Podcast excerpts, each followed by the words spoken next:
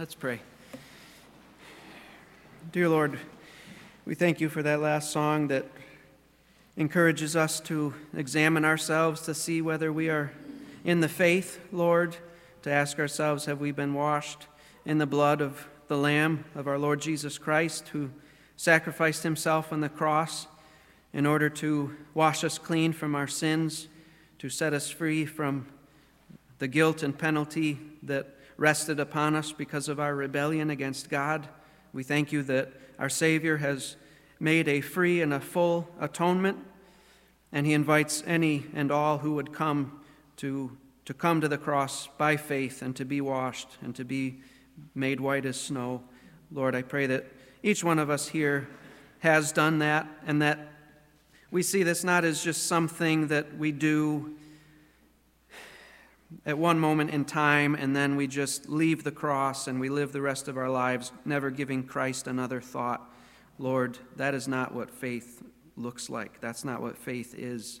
Faith, as that song said, is a daily, moment by moment, resting and coming to Christ as our only hope and our only source of salvation. Lord, may that be the kind of faith that we have, and we pray that as we come to your word this morning, that that faith would be established within our hearts and strengthened, Lord, and any who do not yet possess that faith, that through your word you would grant them that repentance and that faith to come to Christ, we pray in his name. Amen. We won't be in First Corinthians this morning. Um, I wanted instead to just think a little bit about what has happened in our nation this this month. Two tragic events have taken place in our country this month, the month of May. On May fourteenth, a young man murdered ten people in a Tops supermarket in Buffalo, and he appeared to be motivated by a hatred for people of a different ethnicity than his own. Then, on May twenty-fourth, another young man gunned down nineteen children and two adults in an elementary school in Uvalde, Texas. And as a result of this, the families of those victims are no doubt experiencing a grief that words cannot begin to describe. And out of that grief, they are likely asking very difficult questions. Questions like, why did this happen? Why did God let this happen? Those are the questions that fill the sobbing prayers of the heartbro- heartbroken when they have experienced a, dev- a devastation that they did not ever see coming. And sadly, living in a fallen, sin-sick world like ours means that our own lives will not remain untouched by tragedy and loss and painful grief. There will be times in each of our lives when we find ourselves asking those same questions. God, why did you let this happen? We'll ask ourselves, we'll ask God why he didn't stop a personal tragedy from happening to us or to those that we love. And when those times come, we can find our faith greatly shaken. We can begin questioning everything that we thought we believed in, asking, is this really true? And so it's important during such storms of life that we have an anchor for our soul. We need bedrock truths to stand on. We can't, during those times, rely on easy platitudes that are like eating dirt. These things that we tell each other going through life, these easy things that everybody can affirm, but when the rubber meets the road, we find that is not even close to what I need right now. We need truth that is firm, that is objective, that doesn't blow in the wind, that stands when those things come into our lives. And my prayer is that the passages that we look at this morning will give us those truths that will help us to weather those storms in such a way that our faith is strengthened rather than shipwrecked when we come out on the other side of it. And we may not always get an answer to that prayer that we cry out to God. God, why did you let this happen? But there are truths that we can know which will carry us through those long nights that are filled with unanswered questions. So we're going to look at some scriptures that deal with suffering. And I want you to turn with me to the book of Job. It's right before the book of Psalms, toward the middle of your Bible, Job chapter one. And as you're turning there, I want to make a distinction, a distinction between the suffering of believers and the suffering of unbelievers. Because there are overarching truths that the believer needs to pay particular attention to when tragedy strikes, and there are other overarching truths that the unbeliever needs to first pay special attention to when tragedy strikes them. And we'll look at these in turn. First, what truths should the believer cling to and remind himself of when tragedy strikes him? And the first truth that is an anchor for our souls when we are struck by tragedy is this: God is sovereign. God is in control. And for that, I want us to read Job chapter one. And I'm just going to read verses one through nineteen. There was a man in the land of Uz whose name was Job. And this is not a bedtime story. This is a true story. This really happened. And that man was blameless, upright, fearing God, and turning away from evil. Seven sons and three daughters were born to him. His possessions also were seven thousand sheep, three thousand camels, five hundred yoke of oxen, five hundred female donkeys, and very many servants. This was a wealthy, well-off man. And that man was the greatest of all the men of the East. His sons used to go and hold a feast in the house of each one on his day, and they would send and invite their three sisters to eat and drink with them. When the days of feasting had completed their cycle, Job would send and consecrate them, rising up early in the morning and offering burnt offerings according to the number of them all. For Job said, "Perhaps my sons have sinned and cursed God in their hearts." Thus Job did continually. This was a man who loved his children. Now there was a day when the sons of God, that is the angels, came to present themselves before the Lord, and Satan also came among them. The Lord said to Satan, "From where do you come?" Then Satan answered the Lord and said, "From roaming about on the earth and walking around on it." The Lord said to Satan, "Have you considered my servant Job? For there is no one like him on the earth, a blameless and upright man, fearing God and turning away from evil." Then Satan answered the Lord, "Does Job fear God for nothing? Have you not made a hedge about him and his house and all that he has on every side? You have blessed the work of his hands, and his possessions have increased in the land. But put forth your hand now and touch all that he has. He will surely curse you to your face." Then the Lord said to Satan, "Behold, all that he has is in your power. Only do not put forth your hand on him." So Satan departed from the presence of the Lord. Now on the day when his sons and his daughters were eating and drinking wine in their oldest brother's house, a messenger came to Job and said, "The oxen were plowing and the donkeys feeding beside them, and the Sabaeans attacked and took them.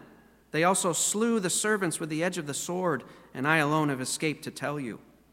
While he was still speaking, another also came and said, "The fire of God fell from heaven and burned up the sheep and the servants and consumed them, and I alone have escaped to tell you." While he was still speaking, another also came and said, "The Chaldeans formed three bands and made a raid on the camels and took them and slew the servants with the edge of the sword, and I alone have escaped to tell you." While he was still speaking, another also came and said, "Your sons and your daughters were eating and drinking wine in their oldest brother's house. And behold, a great wind came from across the wilderness and struck the four corners of the house, and it fell on the young people, and they died. And I alone have escaped to tell you." So four of his servants come back to back to back to back, and they tell Job that he has lost everything. He's lost his oxen, his donkeys, his sheep, his camels, his servants, and worst of all, his ten precious children. Now, I don't know what you've suffered in your life, but I have to guess it probably hasn't been anything like this. If this had happened to you, how would you have responded to that? Would you have cursed God? That's what the devil was hoping Job would do in response to this. But what did Job say? Look at verse twenty. What did he do? Then Job arose and tore his robe and shaved his head, and he fell to the ground and worshiped. Just let that sink in. Job has just been told he's lost everything, and he's lost all of his children, those who were the apple of his eye, and he worships God. Then he says, verse twenty-one, he said, "Naked I came from my mother's womb, and naked I shall return there. The Lord gave, and the Lord has taken away. Blessed be the name of the Lord." So rather than curse God, he blesses God. Job acknowledged that God is sovereign. He's in control of all things, and he's the owner of all things. Everything that Job possessed had been given to him by God, and Job recognized that God had the right to take back what had been given.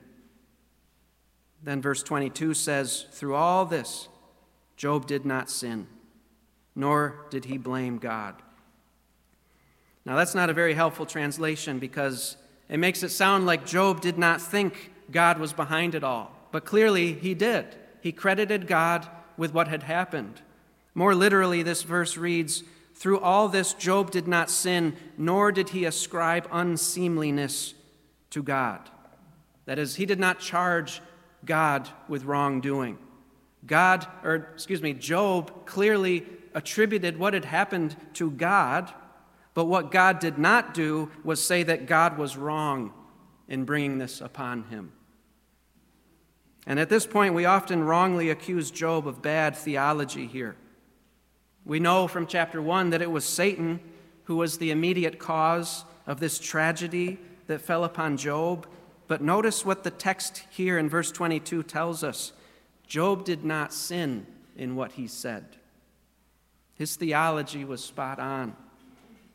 Though he was unaware of who the immediate cause of his suffering was, Satan, he knew full well who the ultimate cause of his suffering was, God. God was the one who had given Satan permission to afflict Job in this way.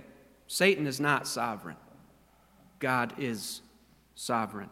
And Job was right to attribute what had happened to God. Now, there's more to say. I'll come back to this verse, but it's going to move us into the next truth that we need to cling to in the midst of tragedy. But before we go there, I want us to linger on the truth of God's sovereignty for a moment. Let's go to chapter two, verses one through eight. Chapter two, verse one. Again, there was a day when the sons of God, the angels, came to present themselves before the Lord, and Satan also came among them to present himself before the Lord. The Lord said to Satan, "Where have you come from?"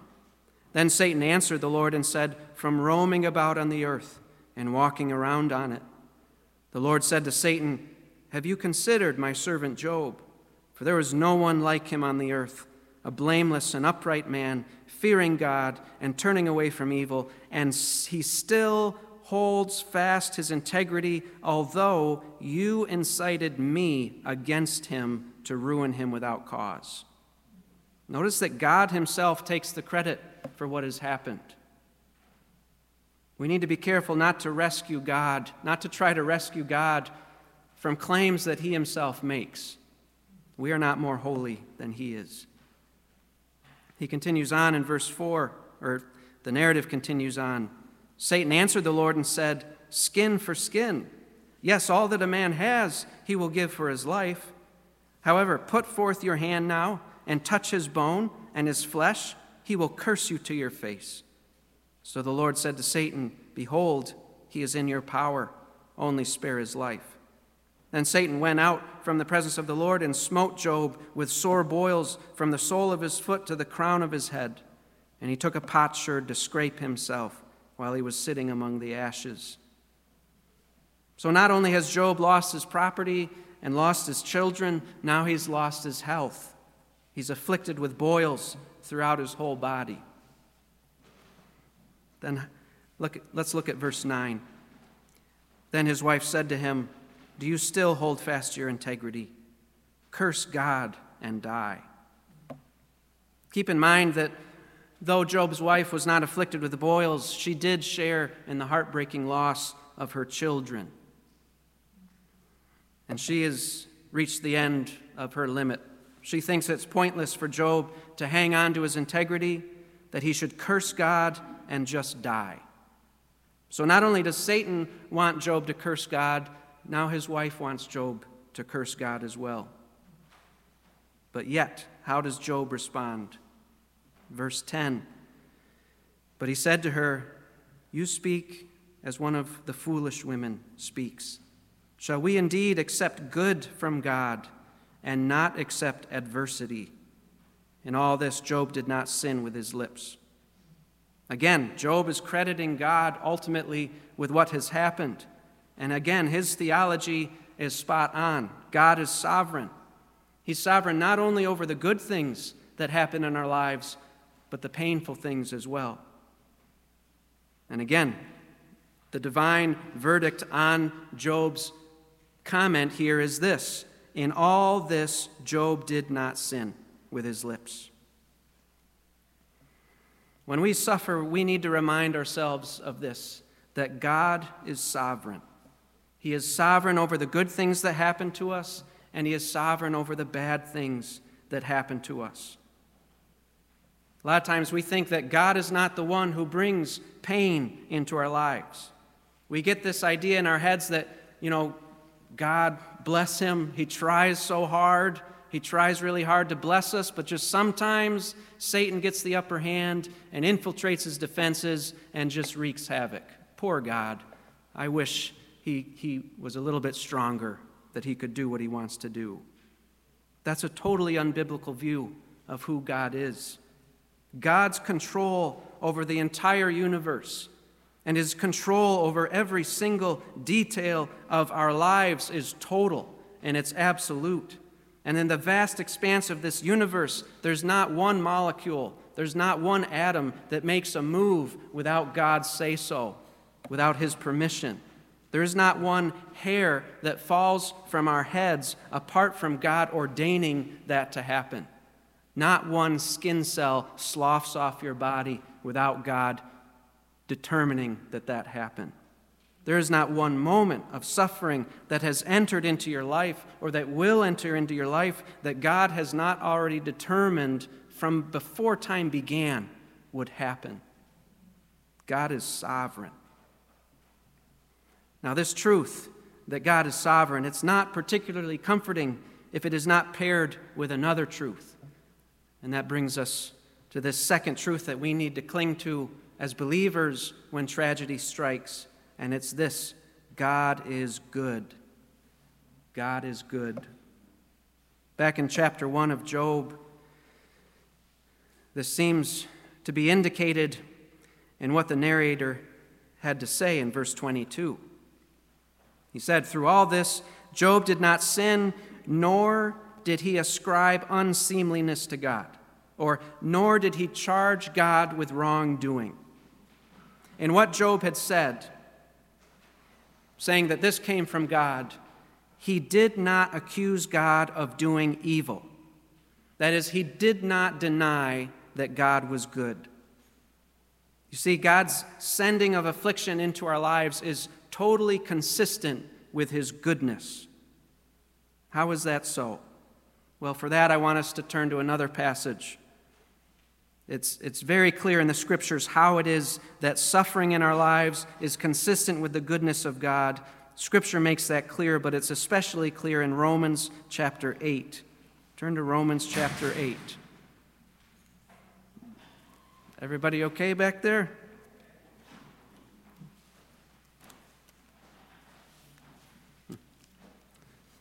Romans chapter eight, verse twenty-eight. Paul here, who had his own share of great suffering, listen to what he says. And we know that God causes all things to work together for good to those who love God, to those who are called according to his purpose. For those whom he foreknew, he also predestined to become conformed to the image of his Son, so that he would be the firstborn among many brethren. And these whom he predestined, he also called. And these whom he called, he also justified. And these whom he justified, he also glorified. Notice that in this passage, it tells us what God causes to work together for good. What does he cause to work together for the good of believers? All things. Not some things, not only the good things, all things, including bad things, painful things. God is good. He does no wrong. God does no evil, but he is in control over evil, and he turns even evil things into good for his people. That's what God does. For believers, that is, those who have repented of their sins and have placed their faith in Jesus alone to be their Savior and Lord, to, for those who love God and are called according to his purpose, every single moment of suffering in our lives is being used by God to accomplish good for them. No pain is wasted. No grief is pointless. No tragedy, no loss will remain unredeemed by God. He's using all of it to accomplish something. And what is God using all of these things in our lives, painful and otherwise? What is he using that to accomplish in our lives? Verse twenty-nine, that we would be conformed to the image of his Son, so that he would be the firstborn among many brethren. That process of sanctification, where we become more and more like Jesus Christ in our character, that process will be completed, as it says at the end of verse thirty, when we are glorified. And when that day comes, we will see that all of the suffering, all of the pain, all of the tears that God has seen fit to bring into our lives will have been well worth walking through.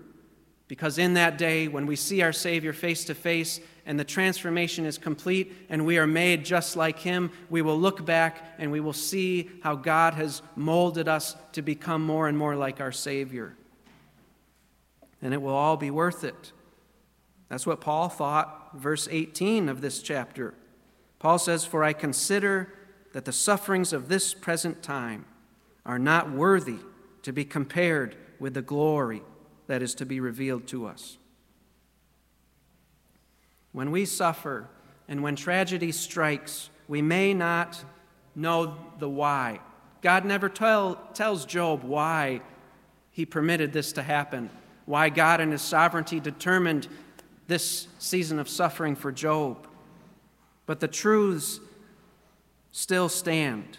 God is sovereign, and he is good. George Mueller was an evangelist, and he was the director of the Ashley Down Orphanage in eighteen hundreds Bristol, England. And he was a man who also clung to these twin truths, that God is sovereign and God is good. And again, it wasn't just an empty platitude for him, because I want you to listen to what he said during his funeral sermon that he preached for his own wife, Mary. He'd been married to that woman for thirty-nine years. And the points of his sermon were three points. The first point was this: the Lord was good and did good in giving her to me.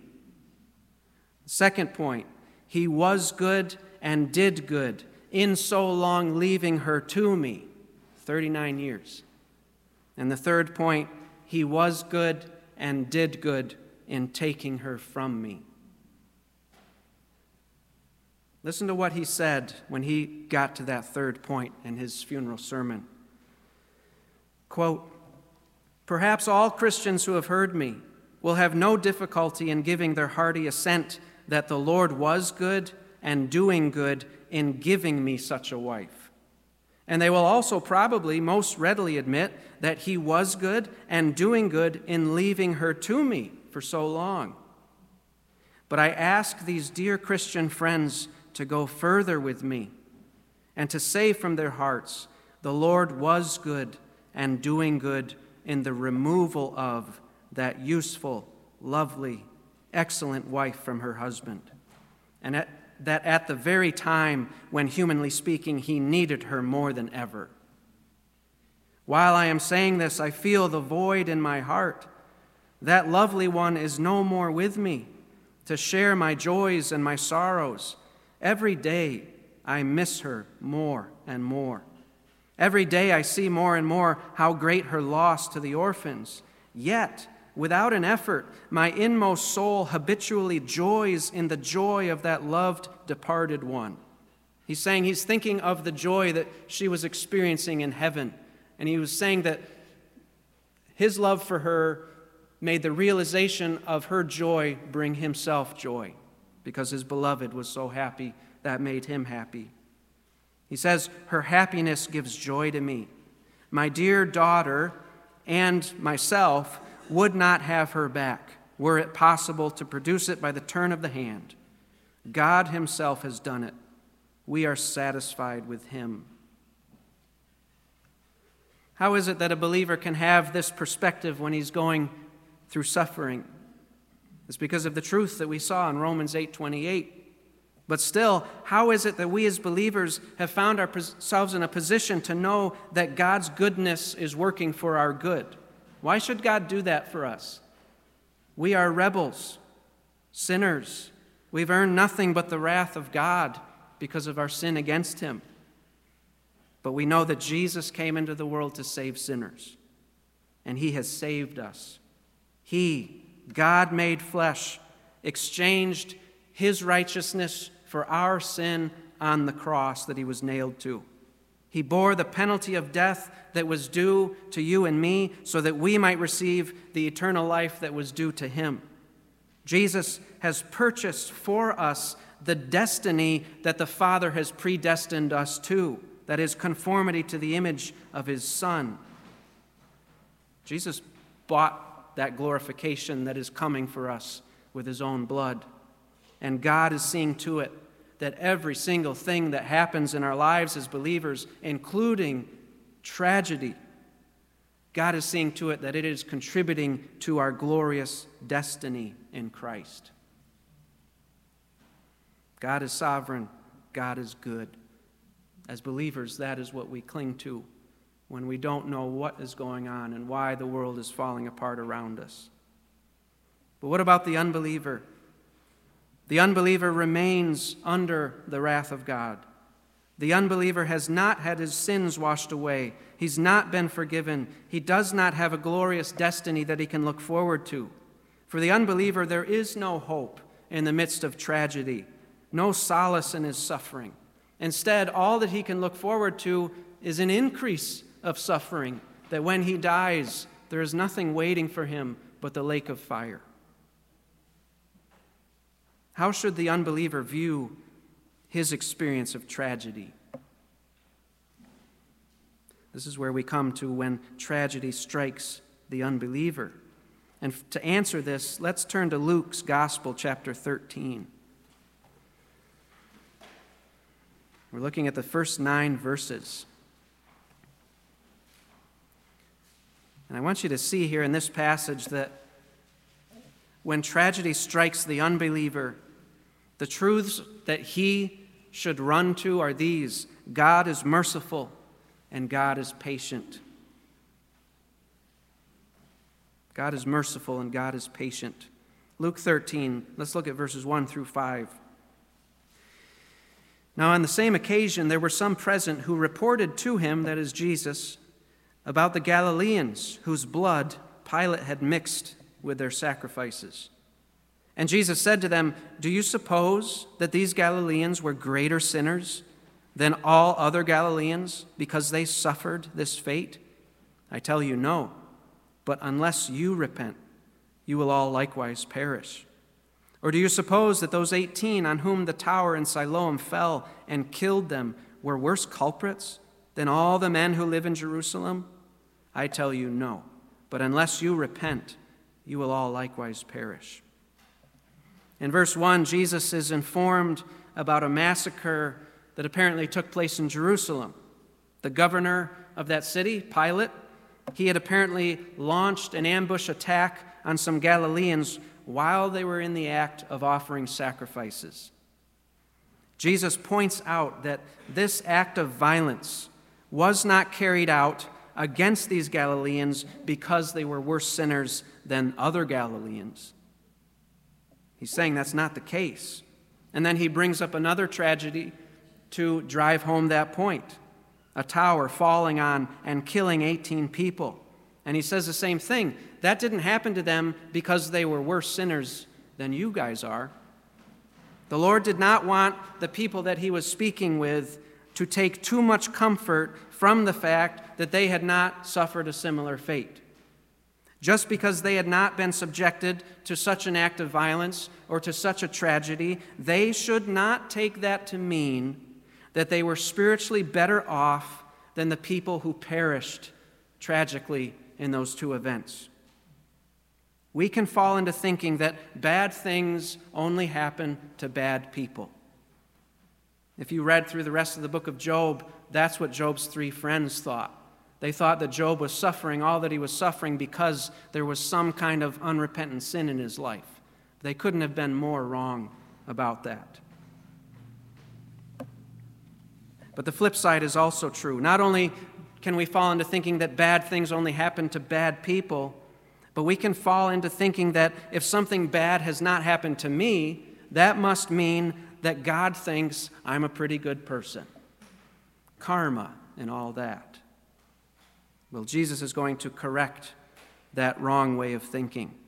And to correct that wrong way of thinking, he tells them a parable in verses six through nine. Jesus began telling this parable. A man had a fig tree which had been planted in his vineyard, and he came looking for fruit on it and did not find any. And he said to the, vine- the vineyard keeper, "Behold, for three years I have come looking for fruit on this fig tree without finding any. Cut it down. Why does it even use up the ground?" And he answered and said to him, "Let it alone, sir, for this year too, until I dig around it and put in fertilizer. And if it bears fruit next year, fine, but if not, cut it down." Unbelievers are like that fig tree that was not bearing any fruit. God has created mankind to bring glory to himself. And if you are not living for the glory of God, then you are like that fruitless fig tree that uses up the ground. And as the Creator, God owns all things. He made everything for himself. And just as if I planted that fig tree and saw that it was just sitting there dead, I would rip it up by the roots because it's my fig tree. I grew it. I planted it. So God can deal that same way with his creation because he owns all things. So it would be good and right for God to cause the unbeliever to perish for refusing to surrender his life to God. But if you're an unbeliever today, you are still alive today. God is giving you time. And so when tragedy strikes you and yet leaves you alive, or when you hear of tragedy striking someone else, you should not be thinking, I must be a pretty good person since this has not happened to me. Instead, you should be thinking, God is showing me mercy. God is being patient with me. God is giving me time to repent of my sins and to surrender my life to Jesus Christ, to trust in him as my Savior and as my Lord. In the parable, that fig tree was given one year to start bearing fruit. Not only that, but it was going to be given every chance possible to bear fruit. The vineyard keeper, he was going to dig around it, he was going to fertilize it, but if it did not begin bearing fruit by the following year, it was going to be cut down. If you're an unbeliever this morning, you don't know how much time you have. Those precious souls in that Tops supermarket and in that elementary school, they had no idea that that day was going to be their last day. And you, if you're an unbeliever this morning, you have no idea if today will be your last day. And God is giving you every opportunity. You hear the gospel this morning that Jesus, who is God, became a man, and he lived a righteous life in your place. And then he went to the cross where he bore the sins of sinners in their place, and he suffered the penalty that they deserved to suffer by dying on that cross. And then when he was buried on the third day after the fact, he rose from the dead, all to accomplish salvation for all who would come to him in repentance and faith. That's the gospel. That is the fertilizer being dumped onto your life, and God is saying, repent, come to me. The Bible says that God does not delight in the death of the wicked. He desires for all to come to him and be saved. If you are a believer this morning, the possibility of today being your last day does not need to terrify you, because you will be immediately ushered into the arms of your Savior in heaven. But if you're an unbeliever, the possibility of today being your last day, that should be a terrifying thought to you. And it should cause you to thank God for his mercy, for giving you time, to thank him for his patience. And you should not waste one more second of your life in rebellion against God. I don't know if a gunman would walk through these doors in the next thirty seconds. If you're a believer, it's fine, because you're going to be with Christ. If you're an, an unbeliever, this was the best it got for you, because on the other side of that grave is a lake of fire. The phrase that Jesus repeated in verses three and five was this: unless you repent, you will all likewise perish. If you are refusing to give your life without reservation to Christ, then you need to repent. You need to turn away from your sin today. You need to place your faith in Jesus Christ alone to save you and rule you today. That is the response required. It's not walking an aisle or raising your hand. It's repent and believe. That is the response that the Lord Jesus himself requires. Mark one fifteen, repent and believe in the gospel, for the kingdom of God is at hand. And if you do that, he will save you. He will forgive you for all of your sins. He will clothe you in his own righteousness, and he will make you an adopted son of his Father in heaven. If you give your life to Christ, you will be able to sleep soundly tonight, because you will know that the sovereign God, the good God, is now your Father, and your soul is being held safely in his almighty hands. And you'll be able to say with the psalmist that we read earlier, Psalm ninety-one, you'll be able with him to testify that you need not be afraid of the terror by night, or of the arrow that flies by day, or of the pestilence that stalks in darkness, or of the destruction that lays waste at noon. You will not need to fear, because you have begun to dwell in the shelter of the Most High. You've begun to abide in the shadow of the Almighty. You've made the Lord your refuge and fortress, and you've acknowledged him as your God in whom you trust. And you'll be able to say with the Apostle Paul that the Lord will rescue me from every evil deed and bring me safely into his heavenly kingdom. Let's pray.